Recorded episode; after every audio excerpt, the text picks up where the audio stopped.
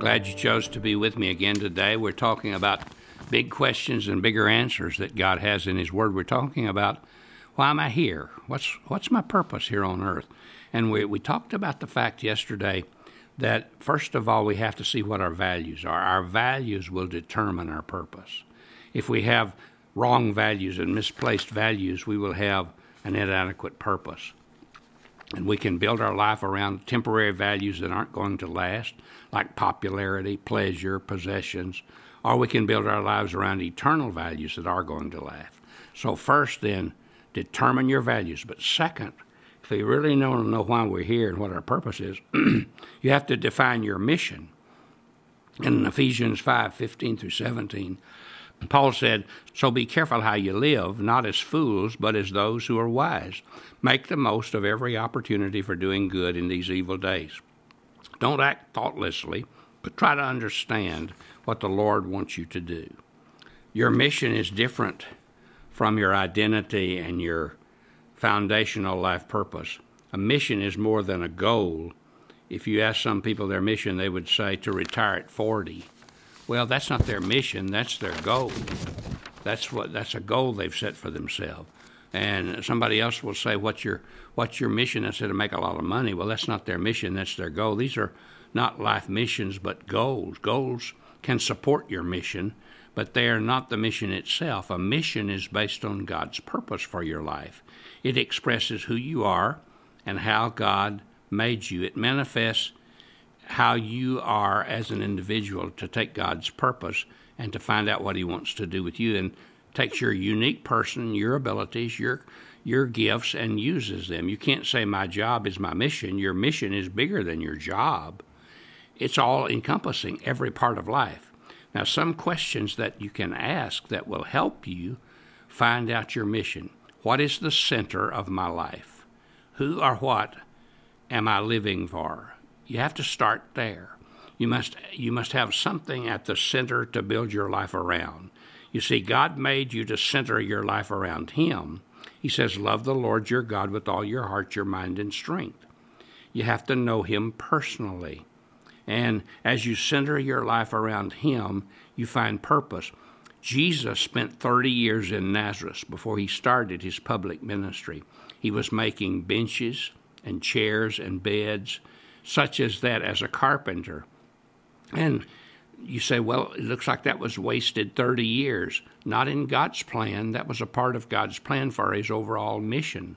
And I don't understand all about that, but it was just as important in the 30 years as it was in the three years where he taught and preached and healed and forgave people and died on the cross and rose again. It's important for us to see this is the whole picture. What will be the character of my life? What am I going to be? You see, God's more interested in what you are than what you do.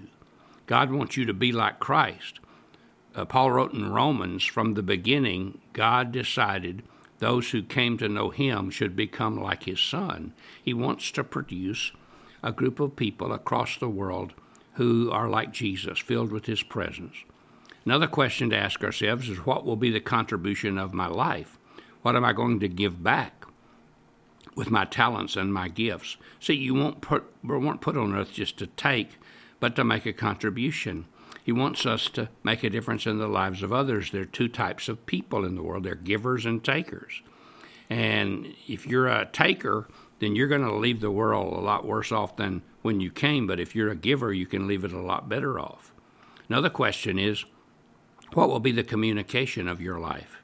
You see, your life has a message. It's not just your words that give your message, your life has a message. And what is your life message? What are you trying to say with your life?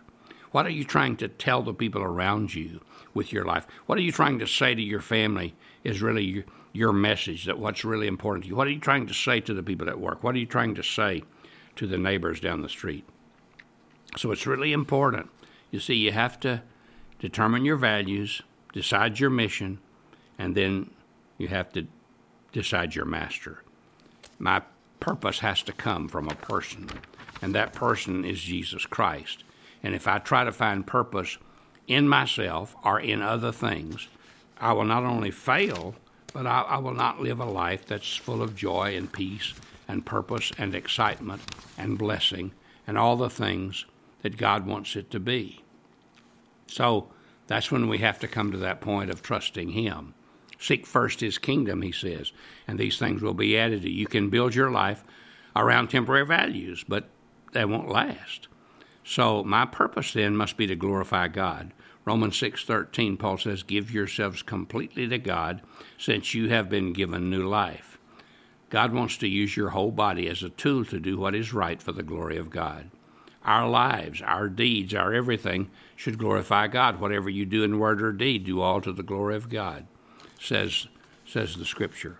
William Booth founded the Salvation Army, and he was a, a really wonderful man of God who depended on God and trusted in God. And he was uh, getting older now. This is in his biography by his son. He was now 83 years old, and he had a disease within his eyes that was such that he was blind. And and he asked his son, "Am I am I totally blind?" Well, his son said, "I fear that that's probably true or almost true." And the old man said, "Well, I'll never see your face again." No, he said, "Probably not in this world." During the next few minutes, uh, the the great man William Booth reached his hand over to take the hand of his son, and holding it, he said, "God must know best." And after another pause, he said, Son, I have done what I could for God for the people with my eyes. Now I shall do what I can for God and for the people without my eyes. General Booth was able to realize that purpose doesn't stop because of calamity or difficulty or problem or age. It just keeps on keeping on if we are in the business of making the most of our lives. So, what are your values? What's your mission? Who's your master? Those are the questions that will determine everything. If you haven't answered them, answer them now. God bless you. Have a great day.